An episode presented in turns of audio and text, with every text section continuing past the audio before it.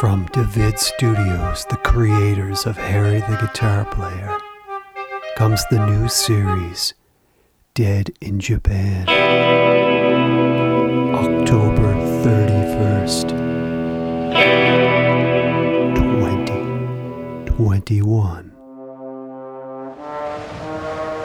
I died the year the big typhoon hit Miyazaki, South Japan, 1996.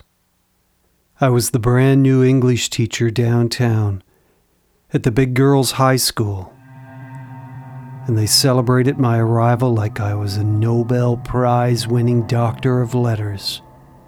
Hundreds gathered in the gym. There was a stage, a microphone, tables under the basketball hoops. I wore a suit. I spoke Japanese. My hair was short. And afterwards, after my speech, after the applause, they came up to me and told me that I looked like a movie star. Hollywood. Why care? Miyazaki, South Japan. 1996. Little did I know that this segment of the journey would end with my entering of the Japanese spirit world.